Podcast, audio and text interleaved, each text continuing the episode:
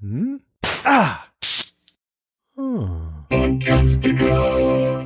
Sometimes all people want to know is where's the body, right? Like, I don't care who did it. I want to know where she is the what I hear from mothers, you know? They don't even need to get in the courtroom. They just want to find her or him or and know where they are.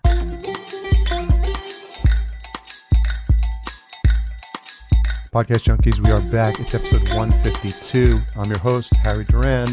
If you are new, then I'm virtually high-fiving you because I love when new people find the show. I see comments every now and then on Twitter and on Facebook that people are discovering it, and that just makes my heart warm, and I welcome you to the Podcast Junkies family. So this is the show where we get to speak to a wide range of podcasters. That's the unifying thread. They're all amazing podcasters. Some have been doing it for 10 plus years. Some have just been getting started. And this is an interesting week. This is an interesting episode, my conversation with David Ridgen. But before I go there, in case you missed last week's show, we spoke to Clay Groves. He's the host of the Fish Nerds podcast. Probably ranks as one of the top album arts or episode covers, or what do you want to call it, artwork? Because I always ask the guests to submit a photo, so you know I'm putting them in the best light when I share it on social media.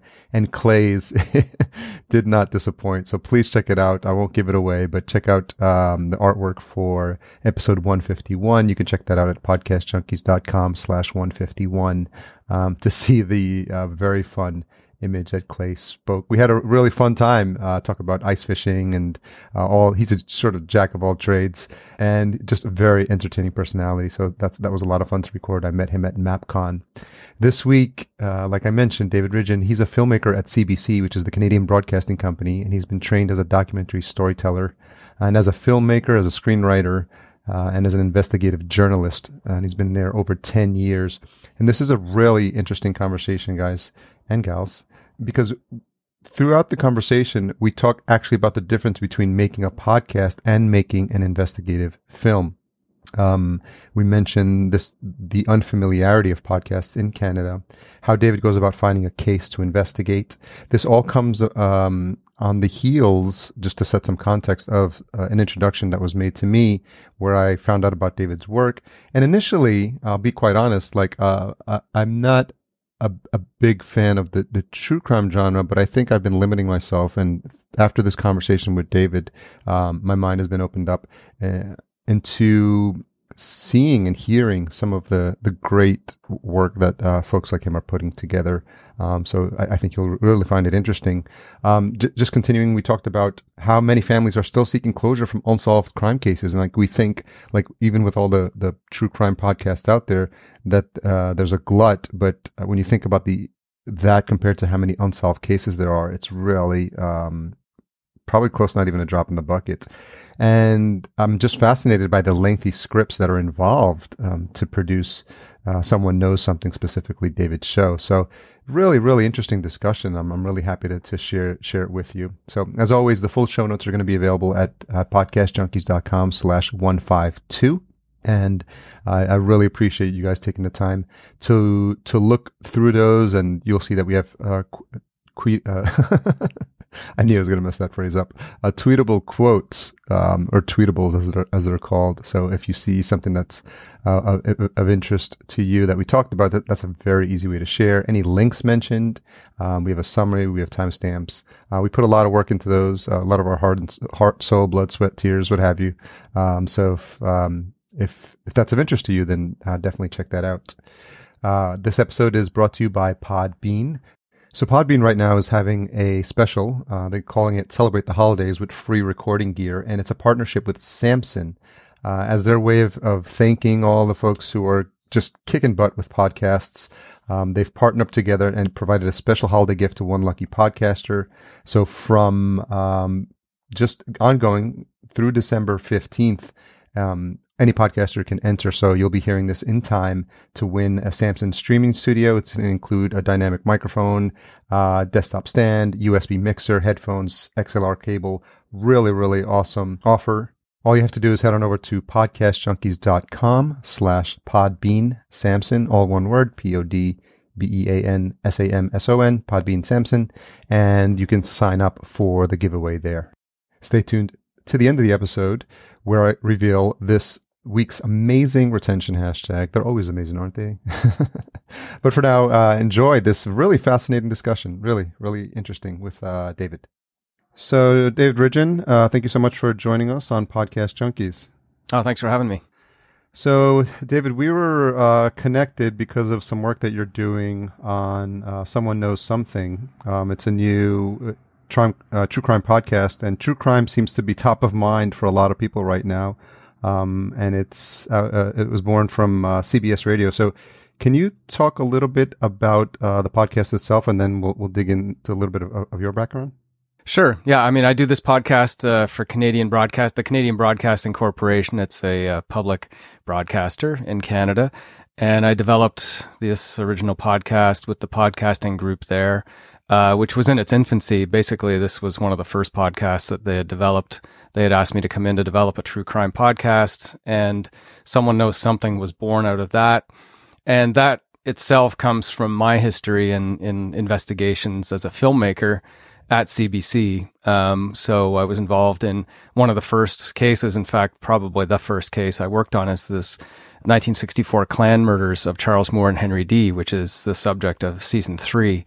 And the whole idea, the whole process is basically how I go about looking into these cases. I'll involve a family member if they're interested in looking in the case, at the case, if they're interested in looking into areas they've never looked at before, then they'll work with me and I'll work with them and look back at talking to witnesses, looking at information we haven't seen before, FBI files in this case, police, we'll talk to police.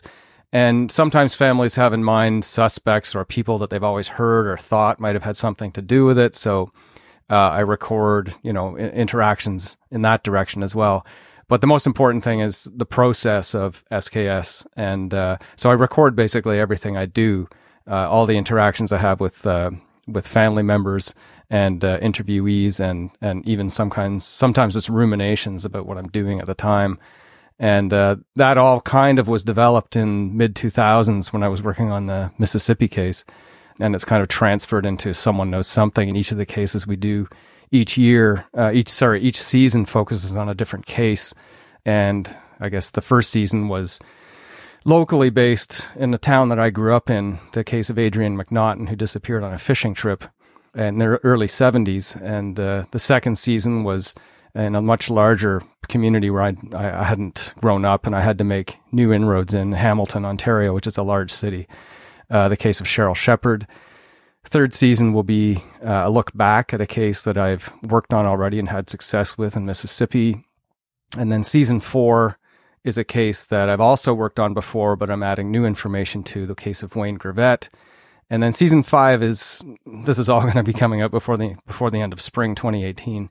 Season 5 is a new case made in more like the standard of season 1 and season 2. So you've also made 4 investigative films as well. Can you talk a little bit about the difference between the work that goes into making a film as opposed to what you're experiencing now with these seasons of the podcast? Yeah, I love the podcast format because it affords a lot of space. So we can tell stories in a much more breathable fashion. We can put a lot more depth into the story. We can put a lot more information in. Whereas in television documentaries and radio documentaries, radio is a little bit more expansive, but there's a tendency to edit towards the slot. So you have a 12-minute slot or a 20-minute slot, and you have to compact your message, you have to compact your interviews, and you have to compact your relationships all into those slots. Whereas podcasting allows you to tell the story to the length it should be. It's not that podcasting is basically like reading a novel. It's not endless, but podcasting, in my experience in true crime, allows us to tell the fuller story in a much more natural way, I think, than any of the other media. Do you remember the moment when you realized or you became aware of podcasting as a platform for delivering this kind of message personally? Do I remember? I remember hearing about Serial. I remember hearing about the success of Serial. I have not listened to Serial. I've not listened to Serial. I've actually not listened to very many podcasts. Certainly, well, I could almost say I haven't listened to any podcasts. I've only listened to few little dips and pieces of other podcasts, mainly because I don't like to feel like I'm going to emulate or copy or mimic something else. Sometimes we have a tendency towards doing that, even if unconsciously. So I try to stay away from that. And as a doc maker, I also stay away from watching other people's documentaries, which may sound really strange to listeners, but I like to develop my own paradigm. And also, to be realistic, I just don't have the time to listen. I haven't made the time, I guess, also, but in expressing myself through these works and the time it takes to work with family members and look back at these cases, it's really all encompassing. And that sort of juggling that with my personal life, my family life, I really just don't have the time to listen to other podcasts. But so SKS is the podcast that I listen to. And not in a selfish way. I just think that that's just the way it works out. So. Yeah, it's interesting because Serial was a seminal moment for podcasting because it brought into the awareness the idea of a podcast. And a lot of people don't even know what a podcast is. And do you have that challenge as well as you're sharing people, sharing the story in SKS with other friends and family, that you actually have to describe to them what a podcast is? Podcasting in Canada hasn't really taken hold in the way that it has in the United States and possibly in Europe. Although SKS and there's other podcasts that are starting to become successful here. It's just starting to gain some traction and get a critical mass. But when I speak to people and say it's a podcast, people my age or younger, I'm 49 and younger, kind of get what a podcast is. They know, but even some of them are like, how do you do it? How do you listen to it? What do you mean it's on your phone? And then sort of older, it's like, it's really hard. It's like, it's a documentary, right? It's a documentary and you can listen to it here, here, here, and here. And it just confuses because they're used to one location, right? And one delivery method. And, but it takes time to immerse into the situation. Even though they may have heard of Serial, they still don't know exactly what that might be, And certainly I think the true crime podcasts have been leading the charge in getting into new areas and new audiences and bringing new audiences to podcasting as a format. I think it draws on a wide range of listeners in the true crime milieu, and then it may lead them towards other podcasts they never expected that they would be interested in. You've been doing this for some time. In one of the recap episodes, you talked with the host about how you actually got called back to start SKS because you were a bit hesitant because of the experiences you've had previously as an investigative journalist. Can you talk a little bit about that as well? Yeah, I worked on this. I worked on the Mississippi case. I worked on other cases in Mississippi from the civil rights era, Klan murders of African Americans. And I worked on several cases in Canada, four or five cases in Canada. And I don't want to overbear the burden I'm carrying and all this stuff, but it does have an effect. And when you work this long and in a very in-depth way, you can't unsee the crime scene photos. You can't unhear the family members' pain and guilt and suffering. And to me, I absorb that. And it's really hard to unlisten to that or unhear it. And it starts to get to me, particularly after a season's over, 3 or 4 months later, sleeping issues, etc. And I just decided I'd had enough. And I was always interested in working in lots of different kinds of media, lots of different kinds of storytelling, and lots of different topics. And I've worked in the Middle East, I've worked on political documentaries, I've worked on dramas, and I wasn't born when I was growing up thinking I'm going to be an investigative journalist, podcast guy, or a filmmaker that does investigations. I kind of fell into it, was successful at it, and kept doing it for a while. And it started to tear away at me a little bit, in the same way that family members and police and anybody else involved in these cases can internalize these things. And I stepped away for a while, and CBC came to me and said, "We want you to come back. Consider this." I actually called all the family members I've ever worked with and asked them if they thought it was worthwhile, what we had done. Do you think doing this was worth it for you? I, and you know, because I think we cheat ourselves as media people and pretend sometimes that we're doing things that are much more extravagant than they actually are. So I wanted to get a bit of a reality check, and all of them said, go ahead and do it, as I say in the prologue, which may be a bit overborne as well, but they did say, go ahead and do it. And I thought, well, if they thought it was worthwhile, I'll try it. Podcasting sounds exciting. I was really excited by the idea of hosting it and writing, a lot of new writing. Yeah. I was particularly interested in that. So I tried it, and it's, you know, again, the same kinds of issues are happening, the same kinds of intense situations, sort of emotions that are coming up, and dealing with family members and all the information that cases hold with them. I still have those, and those things are still starting to, you know, back up on me a bit. But it's been a great experience thus far. And at one point or soon, I probably will have to take a bit of a break, because it's been the success. You don't want to stop after the first two seasons, and just, you want to, you know, keep going, but there's a certain point where you have to kind of give yourself a break. And I really haven't had one for 3 years, or about 3 years now. So it's coming on again. One of the things you mentioned that I thought was interesting is that you had anxiety and panic attacks as a child. So I'm wondering, do you have a mechanism or a system for like coping with this afterwards, or decompressing or disconnecting from the subject matter? Because I imagine it gets pretty intense. It does. I mean, yeah, I did have these panic attacks, and just kind of came out of nowhere, had that dealt with. Basically, breathing.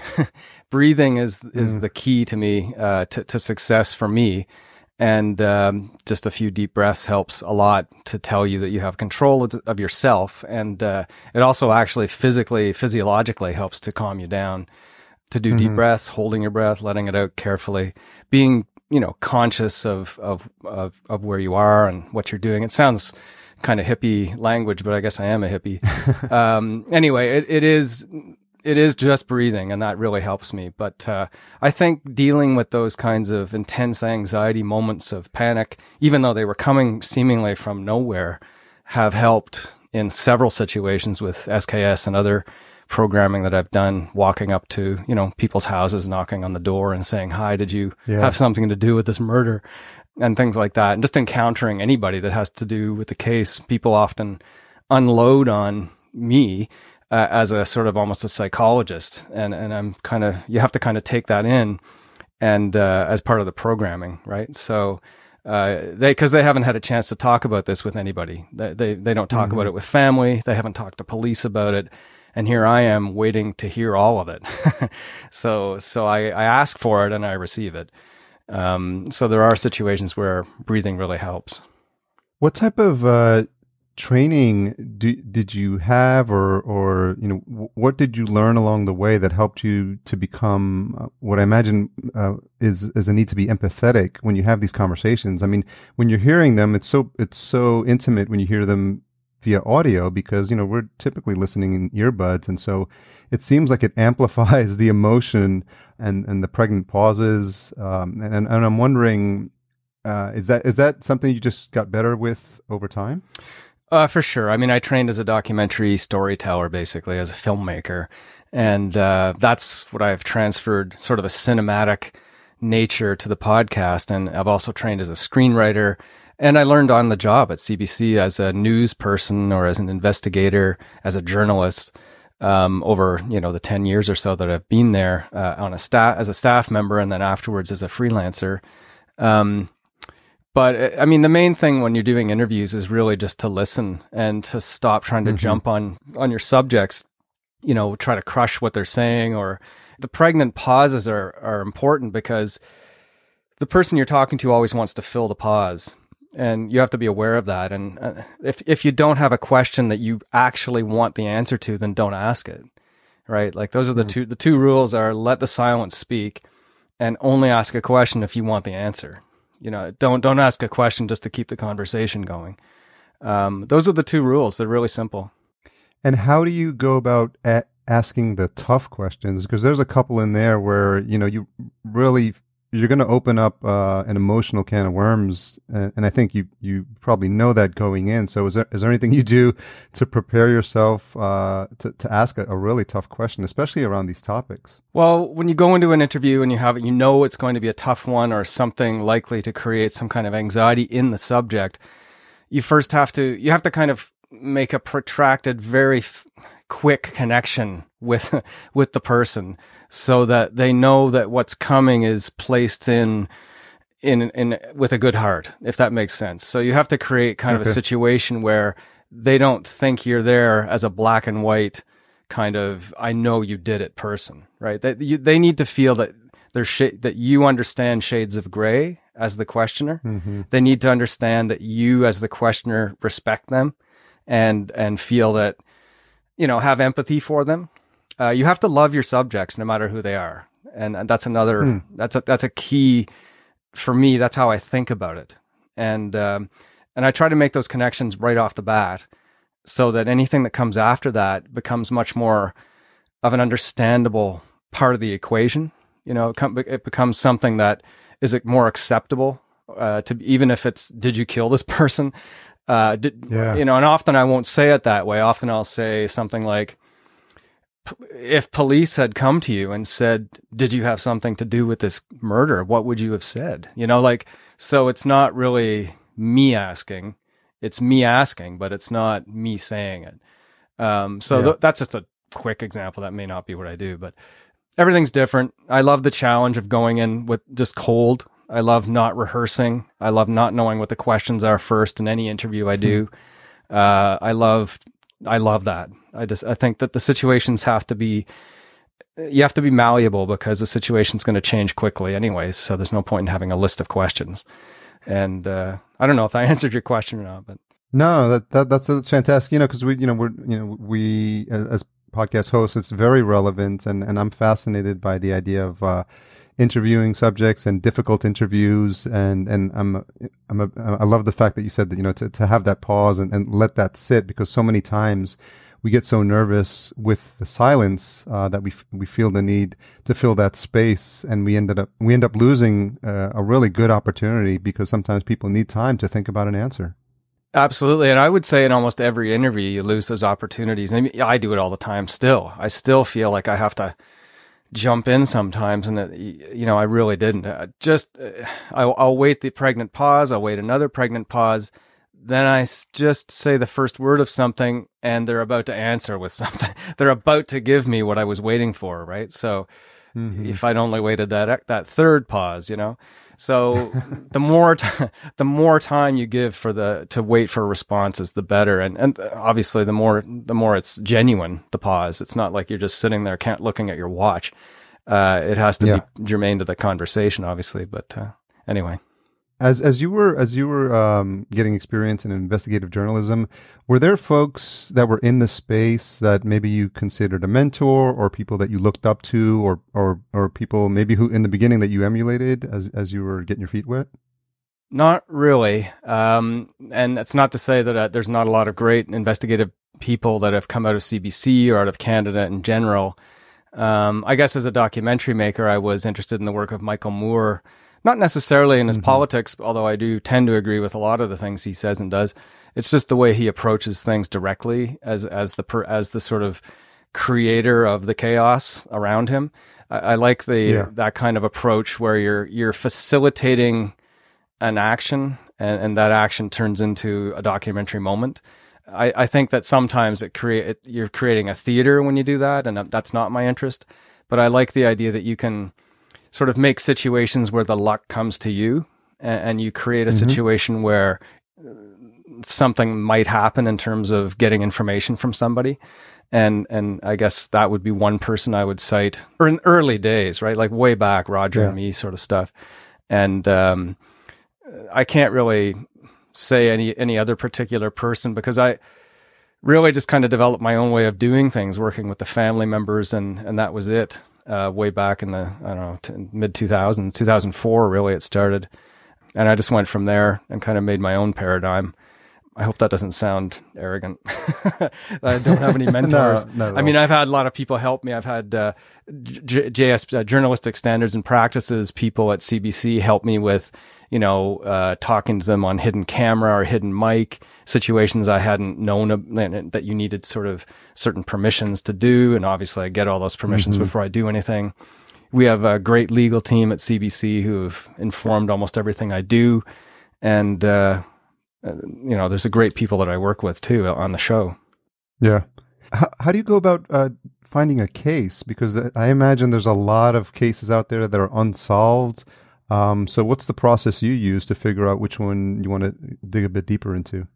Yeah, there's hundreds, thousands of cases. It's a real, there's no shortage of cases. So I have stacks. I had in the old days, I had stacks of actual paper on my desk for cases, and I'd go through them and look for a few pillars. One of them being a family member who was desperate or interested in helping find a solution to the case. Somebody who hadn't already done that, somebody who always wanted to look back at the case but didn't have the means or the sort of facilitation to let that happen. I look for law enforcement that are interested in helping in a real way and cooperating and collaborating in a real way in a certain, you know, journalistic fashion, willing to talk about, you know, a case in more than just sound bites. And I look for cases that had maybe a viable suspect that got away, or somebody who was suspected and had been named even in the media, but some kind of technicality got them off, or for some reason something didn't go properly in the trial period or pre-trial period. I'll look for that. But often I'll get people emailing me, and we get this all the time on SKS now, and say, look, my brother died, mysterious circumstances. We've always wondered what happened. My mother says this guy did it. We've never had anybody help us. Here's all the information. Will you please help us? And we get a request like that at least 2 or 3 a day sometimes, it seems. And we have to evaluate them. And, you know, sometimes we get, I know who killed JFK too, right? So it's like, and so you have to decide, maybe the person does know, but do we have time to figure out if they really know and whatever? So we have to evaluate each case on its own merits if we have time. It's a small team. Our budgets aren't extraordinarily huge by any standards. And I'm one person, and the way the show is structured, I have to do the interviews in the field. I make the relationships. I approach people for access. And it's pretty much all siphoned through my bottleneck. So I'm only capable physically and mentally of doing 1 or 2 cases at a time. Yeah. And you know, that actually adds up to sort of 1 or 2 cases per year. And, so, you know, with hundreds going through the bottleneck of, you know, trying to figure out if we can do them or not, we're really only going to get to a very tiny fraction of them. But, that's why it'd be so great if, you know, more podcasters could undertake some things like this. I think there's a lot of room in this market, in this area for quality work. Yeah, it's interesting because it seems to be a resurgence, and it seems like the podcasting platform has really allowed for the creation of these types of shows that otherwise would not have been in the public eye or ear, so to speak. And I think, to your point, the fact that there's hundreds, if not thousands of these, I guess there's not going to be any shortage of opportunities for people who are interested in investigative journalism and moving it to the podcast format. Yeah, and I think people's audience of SKS, I think, understands this now, that the process of looking at these cases is as important, if not more important, than actually the outcome, at least right away anyway, because there's 95% you're never going to get to the conclusion, get into the courtroom, you know, get a conviction at the end of the podcast. I mean, I think people who expect that's ludicrous, right? I think that the process of the story of involving the family member, their personal journey through the case, how they change from beginning to end, like in screenplay format, you know, how does the main character change from the beginning to the end? That defines that it's a screenplay. Those are important elements to SKS that I think people listen for. I think our listeners understand that justice it takes a while, and sometimes justice doesn't take the format of just a courtroom. You know, sometimes truth is enough for a family to get what they call closure. I think it's a problematic term, but family members say closure all the time. And closure can just be facing what you always feared, right? And it's like throwing somebody into the elevator, I always say, who's afraid of elevators. Mm. And that's an important story. Hearing that journey and experiencing it, seeing family members listen to stories that other people tell them, witnesses tell them, learning about their lost loved one or in ways that they've never known before, feeling like they have power and agency. Those are important factors and not to be overlooked. And I think they're actually the highlights of our series. That's how I see it.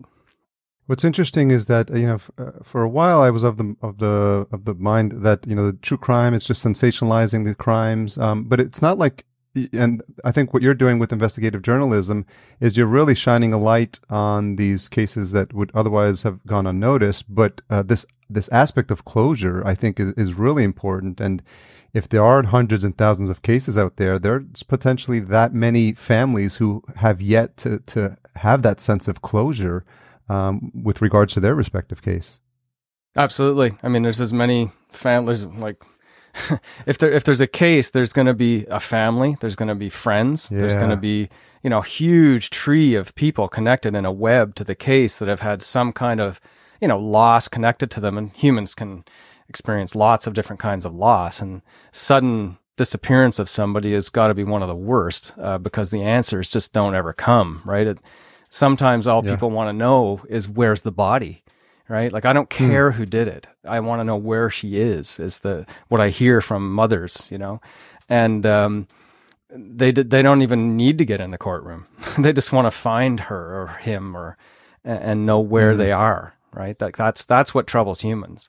Not necessarily because justice. Okay. You go to the courtroom, you get the guy, he gets to jail, you walk out and you still have the loss. Right. So it's got to be more than just getting into the courtroom. Truth is a big part of it, right? And you can't get to the courtroom without finding the truth. So, yeah, that's really important. You touched a bit on the team. Can you talk about the importance of having that support team around you and how everyone is contributing to the final production? Sure. So first season, it was really, I did most of everything on my own. I had some help from associate producers. Second season, it was much more sort of, we got kind of a little bit of a model going, a work model.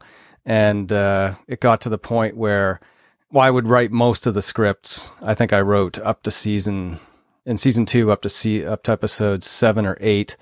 And then I had some associate, because the time comes so quickly and I'm not able to keep up with gathering information, figuring out what the script's going to be and then getting it ready for broadcast. Once you start going, I don't ever start a season with everything written. Mm-hmm. So there's always like a kind of, the treadmill starts to go faster and faster as the episodes come out.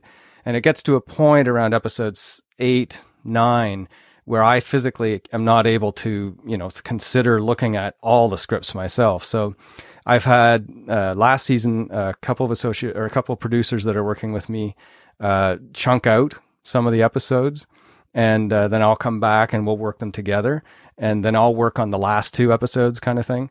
So I have had help chunking episodes together, and same goes for season 3 as well, where I was trying to take a break in the summer. It turned into a 2-week break rather than 4 months, which I had planned. I had help constructing, from my previous work, which I had hundreds of hours of material from, putting, chunking together structure and example voiceover and things. So I go and then rearrange and rewrite, but it makes it a lot more, lot easier for me to consider doing multiple seasons within a year. And I think the regular seasons, like season 5 coming up, season 1, 2, and 5. It will be the same. It'll be mostly me writing everything, but there may be a couple of episodes that I get some help with. How much time would you estimate goes into each episode? Oh, geez. So, field recording, you've got to do the field gathering. You've got to do transcription of everything. Everything has to be transcribed before you even start writing. Yeah. And then there's the writing process. There's the vetting of the script. So it goes around to everybody, including lawyers. Once it gets vetted, there's the rewriting, and then it gets, looked at again, and then there's more rewriting, and then it goes to mix, and then there's vetting of the mix and lawyering of the mix, and everything happens sort of in sequence. And then, so you've got episode 1 that's happening to, and then you've got to start episode 2. So eventually you get like 4 episodes all at different stages and it becomes a bit chaotic. And, you know, which one's been lawyered, which one hasn't, which one's gone through first draft, which one's at second draft. It's a real production process. It's not just sitting, me talking off the top of my head and then put it to air. You know, it's a very much a process and constructed. It's a constructed series, very carefully constructed. It may not sound that way, but we like it to sound as natural as possible. But yeah, so how much time does it take? Jeez. It's hard to know. I would say from, so field production usually, I don't know. I don't even know how to estimate that. Be 2 months off the top. And then that's me doing interviews and stuff. And then, you know, if new things come up, I'm back out in the field recording. So that's another 3 weeks on top of that, just field recording over time. And then the scripting process is probably a month and a half to get one script in shape. And then, and you know, you do a lot of this concurrently, so it's not like you're waiting a month and a half for each script. You're doing them sort of two or three at the same time. And then all that other process takes about another 3 weeks. So I can't even estimate it. It's, it's a lot of work from top to bottom, bottom to top.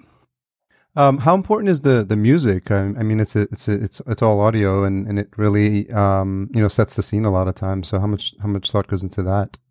Well, we have a great mixer. Cecil Fernandez is our mixer, and he's worked on the show for season 2 and season 3, and he'll be doing season 5 and 4. And he's amazing. And I just kind of, I'm in awe every time I listen to his mixes. And I think Cecil tries to make them as cinematic as possible. He takes music from lots of different sources. We have some music that's brought to us by independent musicians.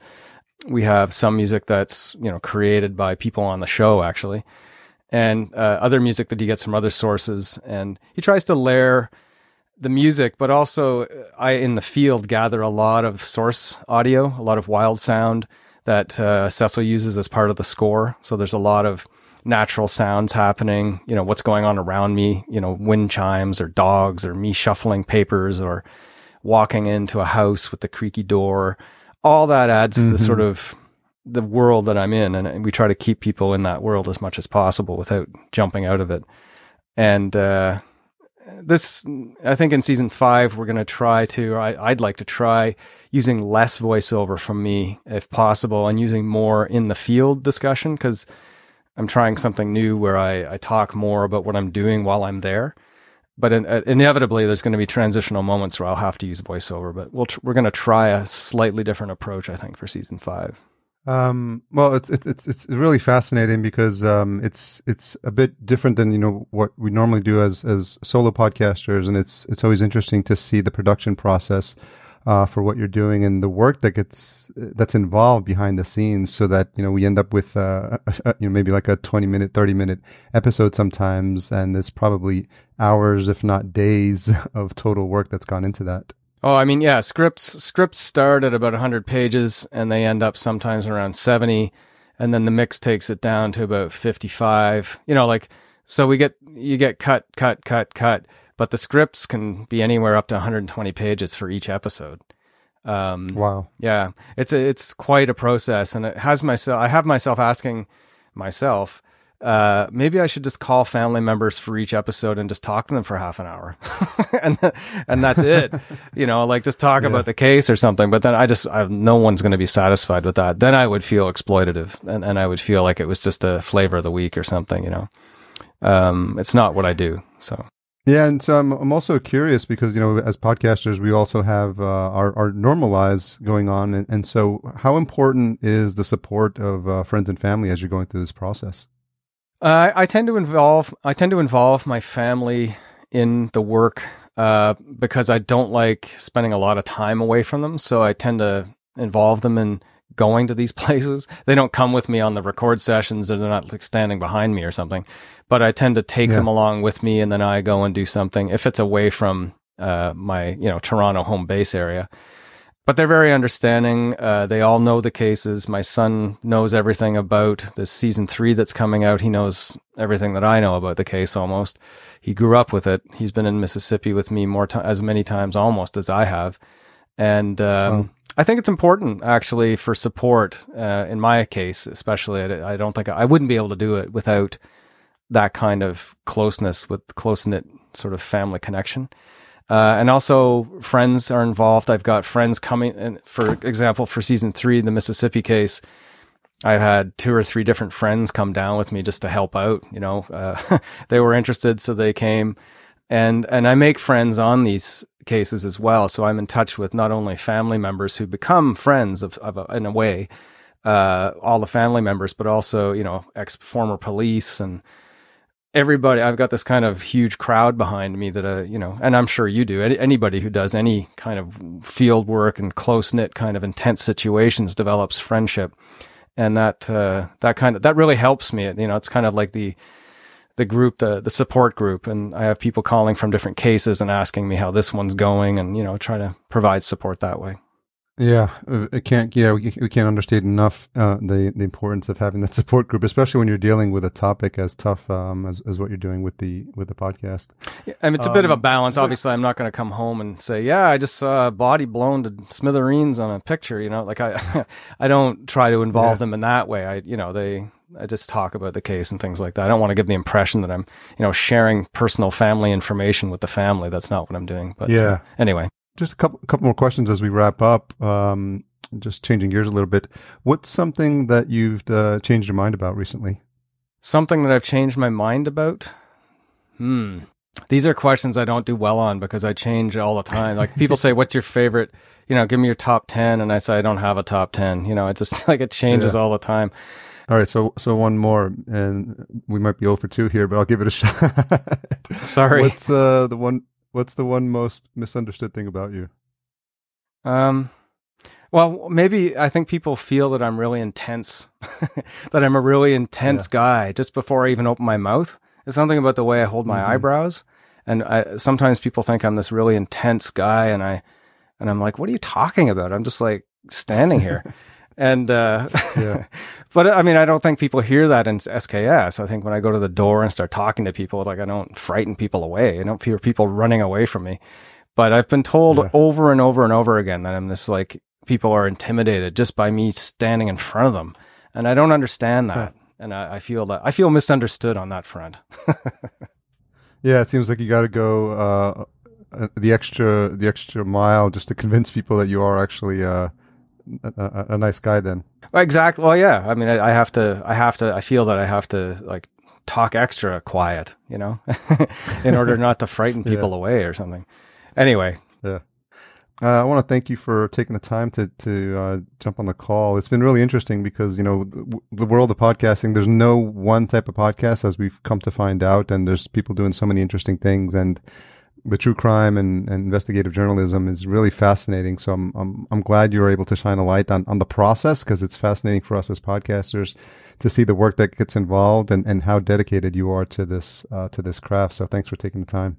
Oh, thanks. Thanks for taking the interest. I think there's a lot of room in the podcast area for investigative work too, not just on true crime, but, you know, white collar crime, you know, any kind of crime, you know, political crime, especially now.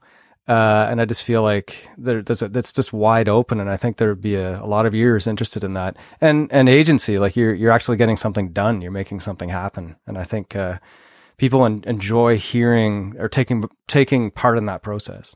Very interesting. What's the best place for folks to get more information about you and or the podcast? Well, I have a website, ridgenfilm.com. That's my last name, Ridgen, ridgenfilm.com, and also there's the cbc.ca/SKS, and that's our SKS webpage at CBC. Okay, we'll make sure to put all that in the show notes. And thanks again for taking the time and sharing your story with us. Oh, thank you. Take care. Bye-bye. I'm very grateful for David for coming on the show and for the way in which I was introduced to him, because he wasn't on my radar, and it was just a way for me to continue to open up. If I remember correctly, it came through a press release notice. I've been getting a lot of those recently as Podcast Junkies is getting more visibility. And I take the time to read them. And if I find something that's engaging or I see a host that's doing something interesting, I'm opening myself up. Typically, it would only be someone that I'd engage with at a conference. But I like the idea of mixing it up. And I feel it's my responsibility to introduce you to just new genres and new types of podcasters. That's not a one-size-fits-all. We don't all do the same thing, and we don't all do it in the same way. And I think we share this common umbrella, or we are under this common umbrella of being just passionate about podcasting. And so I'm going to continue to do that as much as I can on our way to episode 200. Intro and outro music, as always, composed by Cedar and Soil. Check them out at cedarsoil.com.